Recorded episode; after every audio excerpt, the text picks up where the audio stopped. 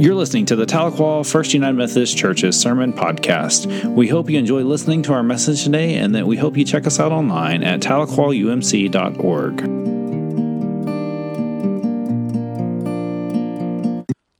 I wanted to join you in your homes because I know some of you are sitting comfortably on your couches with your cups of coffee and maybe a donut or two, and I'm not even on yet.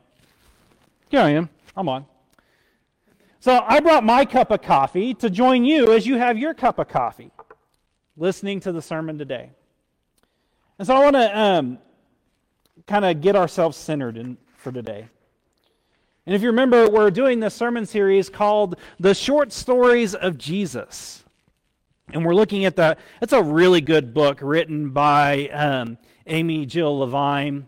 Uh, she is a um, professor of New Testament there in Vanderbilt in Nashville, Tennessee. And would encourage you to pick up the actually i would really encourage you to pick up the participants guide if you want some like deep reading and, and, and you feel comfortable with deep theological language then yeah pick up the regular book um, but the participants guide is definitely the uh, easier read out of the two trust me it's, it's, i've looked at both um, and um, I would much rather read the participant's guide than read the, um, the real book because it's kind of like going back to seminary. I had seminary flashbacks, and it's been 10 years, but yet I had some seminary flashbacks as I was reading that. But in, in the introduction, she reminds us of three things that I want us to think about every time we dive into one of these short stories.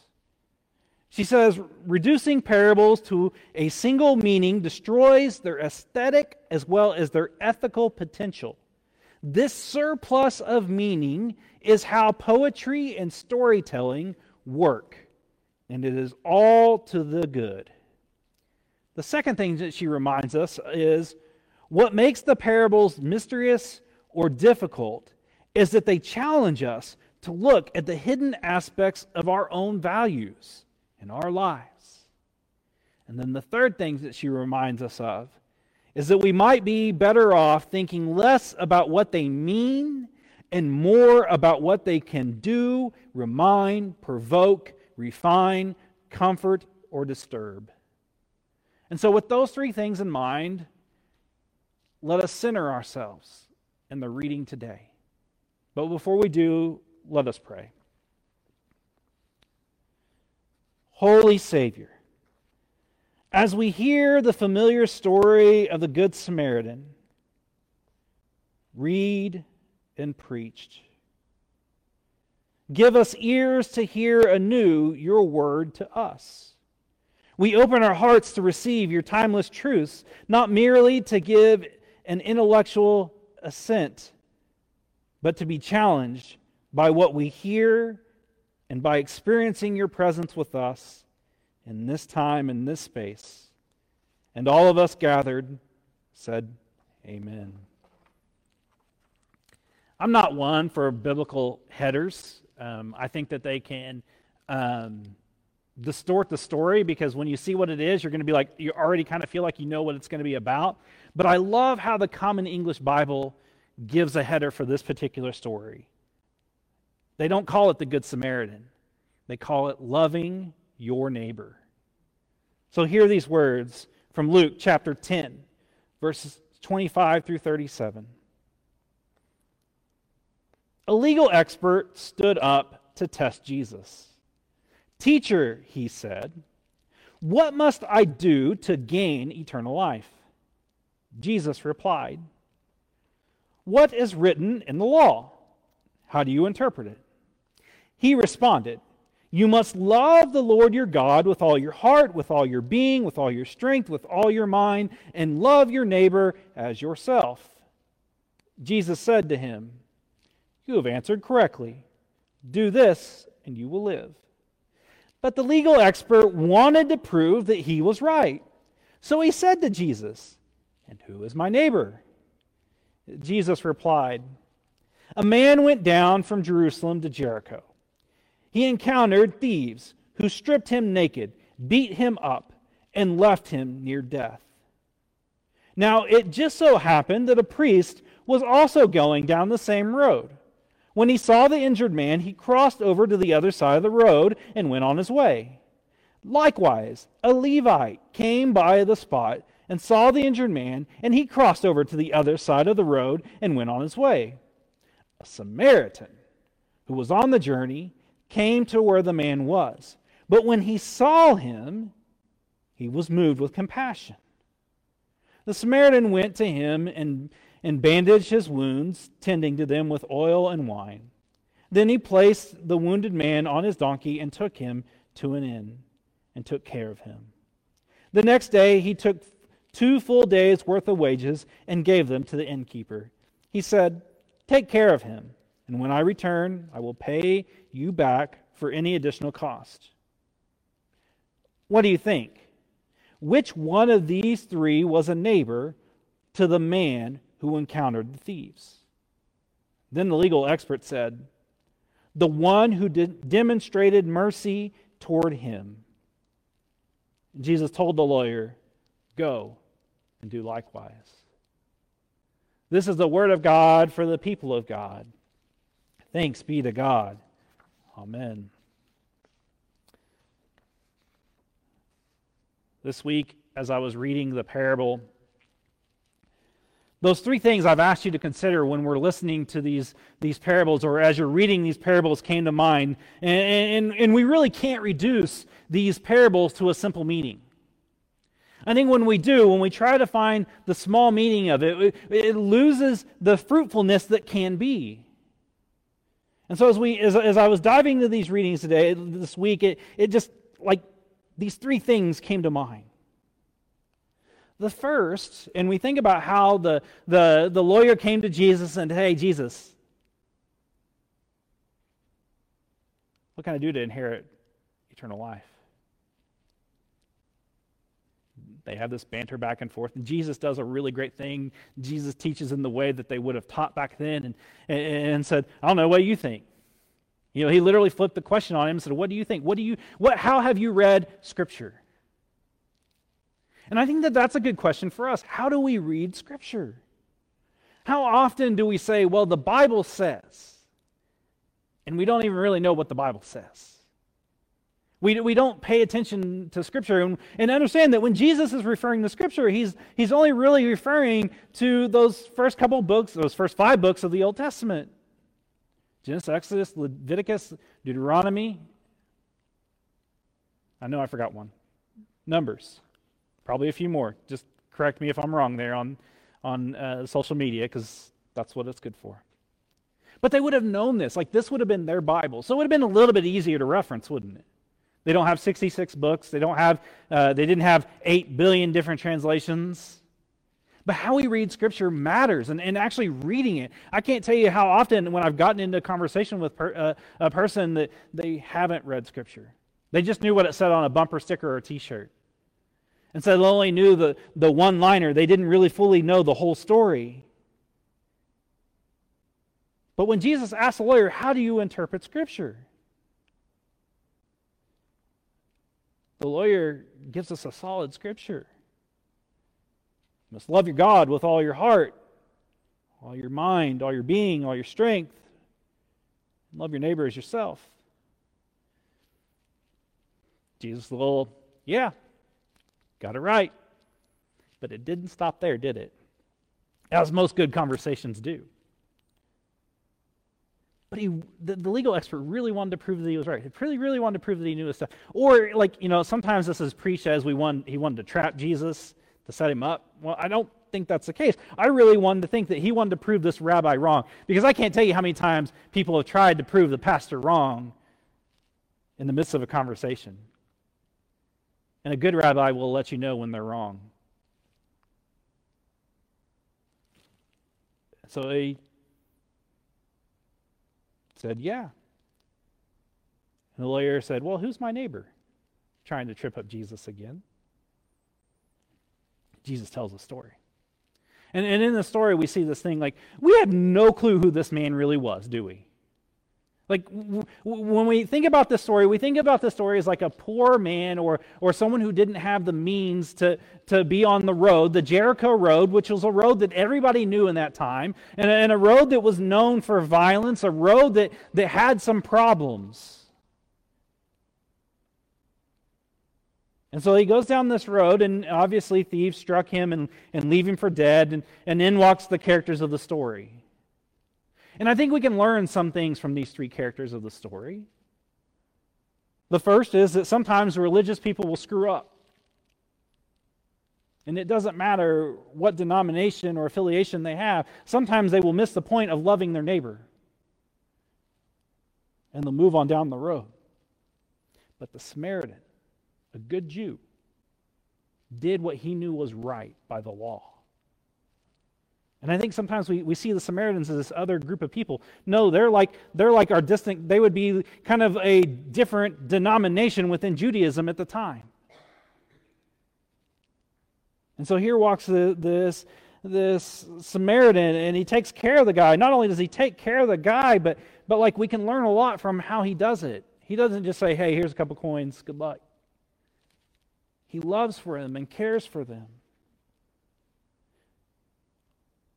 And I believe this is how the Samaritan interpreted Scripture.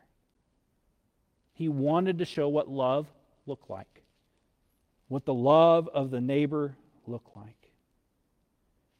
The second thing that, that kind of stuck with me as I was reading this parable this week is that we need to be able to be, go, and do. And I know I've said this before. I've said this many times over my life. But this is this was comes out of this like sermon series that I heard many years ago from um, the United Methodist Church that put out this like three week sermon series on be, go, and do. But like as I read the scripture, it couldn't help me. But how can we be available to those people along the road that we walk? How can we go where we are called? Especially in the midst of a pandemic, how can we go safely to the people we are called to, to love and to serve, even our neighbor? And how can we do likewise and live like Jesus encourages us to? I think of Be Go and Do, and I'm reminded of the story. And maybe I've told this, maybe you've heard this. But when I was in high school, my senior year of high school, it was, April, it was spring break. And my youth group got this wise idea to go take a tour of Oklahoma City University, because that's what you do uh, at that time in the Methodist Church. You would go see the Methodist institution, you'd take a tour, and then we were going to go to the Omniplex. I was so excited about going to the Omniplex, which is now the Science Museum of Oklahoma, for those of you uh, that know that. But I was really excited. I could care less about going to see Oklahoma City University. I had a tour there in two weeks when I was doing an audition because it was my senior year and I was auditioning to go to school there. But on our way down, we were on the other side of Chandler, kind of in between uh, Chandler and, and, Wellston, and our van started to smoke. And, and not like in a small casual smoke, like the youth director roasted the tires and we were going down the road, like smoke. And, I'll never forget the smoke filling the van, the youth director pulling over the side, the youth director and husband get out, and then encourage all of us to get out. And, and it was me and like nine junior high kids. It's like junior high, like sixth and maybe some seventh graders stumble out of the vehicle. We get out of the vehicle and, and we're sitting there, and you know the van's smoking. The transmission had blown up, and and this was before everybody in the van had a cell phone. You know, you go on a youth trip nowadays, almost everybody has a cell phone. Well, that wasn't the case here, and only the youth director had a cell phone. Thank God she had a cell phone because she called the church and said, Hey, here's what happened. And they said, Oh, great, we'll be there in two and a half hours to pick you up with the other church van. So, what do you do with a bunch of youth sitting on the side of the turnpike there? Um, I'll never forget that spot on Turner Turnpike. Every time I pass it, it always I always remember that moment. What do you do? I remember one young man just stopping and praying. And then all of a sudden, because you know, you've been on the side of the turnpike, cars just boop. But then all of a sudden, this church van comes out of nowhere, pulls up behind us, says, Everybody okay? Yeah, we're okay. Where are y'all going? We're going to Oklahoma City. Well, that's nice, so am I. Uh, my, my truck uh, was in the shop, and I had to take the church van so I could do uh, pastoral visits. He was a Baptist minister from Stroud who saw us on the side of the road and stopped what he was doing. You know, he was on his road. He was tunnel vision probably and saw this van and stopped to take care of this youth group. So we left the youth director's husband there, and we all piled in the van. The youth director came with us, and we all went down our road to Oklahoma City University. And we spent the day, the whole day at Oklahoma City University And it was a fun time getting to see the university, getting to see things I wouldn't normally got to see, and just enjoyed my experience there. But we wouldn't have been able to do that had it not been for that Baptist minister who stopped along the side of the road. And had he been like some of the others in the story and just looking forward and going through the motions, he would have missed us. And I don't know how many cars drove by us. I don't. Have you ever been on the side of the road and counted the cars of people who stop, who didn't stop? And I think what irritates you even more if you've ever been in that situation when you start seeing them wearing their church bumper stickers. You're like, hey, why can't you stop for me?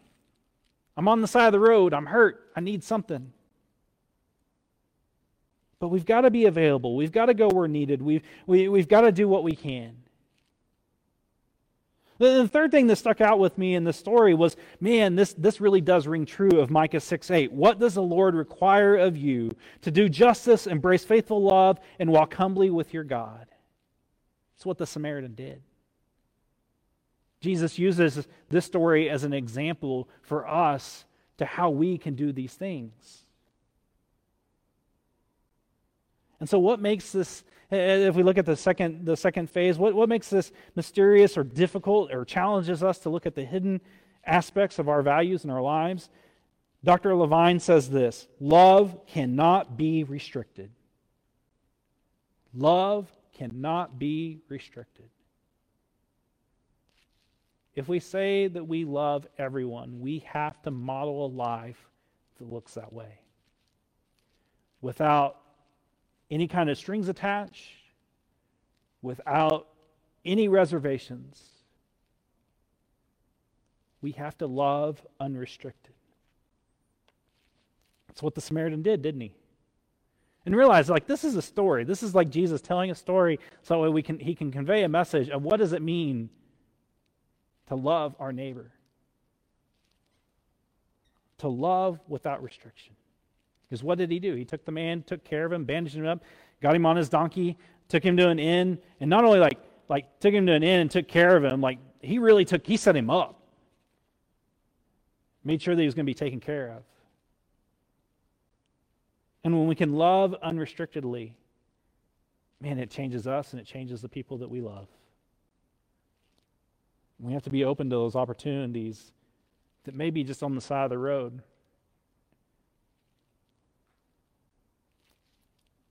And I love that third thing that she challenges us to think about as we read the parables. What might be better off? We might be better off thinking less about what they mean and more about what they can do, remind, provoke, refine, comfort, or disturb. And when I think about this, I think about uh, Martin Luther King Jr.'s 1967 Beyond Vietnam sermon when he says this we are called to play the Good Samaritan on life's roadside. But that will be only an initial act. One day, the whole Jericho Road must be transformed so that men and women will not be beaten and robbed as they make the journey through life. True compassion is more than flinging a coin to a beggar, it understands that edifice that produces beggars needs restructuring. What King is saying here is that we have to look at the road too. And We have to find ways to make the road better and safe for those that may be traveling, so that way no one can be harmed along the way. And that's what I believe the church is called to do. We're called to make this world a better place. We're called to love unrestrictedly. And we have to look at those things that are causing harm to our neighbors. We have to reform them, restructure them, resurface them to make this world a better place because there are people that are hurting along the way. And are we stopping and tending to them like the Samaritan did? Or are we passing them by like the other religious people did in Jesus' story? This week, you will meet someone on the road. Show love without restrictions. Do this, and you will live. Let us pray. Thank you for listening to Tahlequah First United Methodist Church's Sermon Podcast. We hope you've enjoyed listening to the message and that we hope that you come and check us out at tahlequahumc.org. Thank you, and we hope you have a blessed week.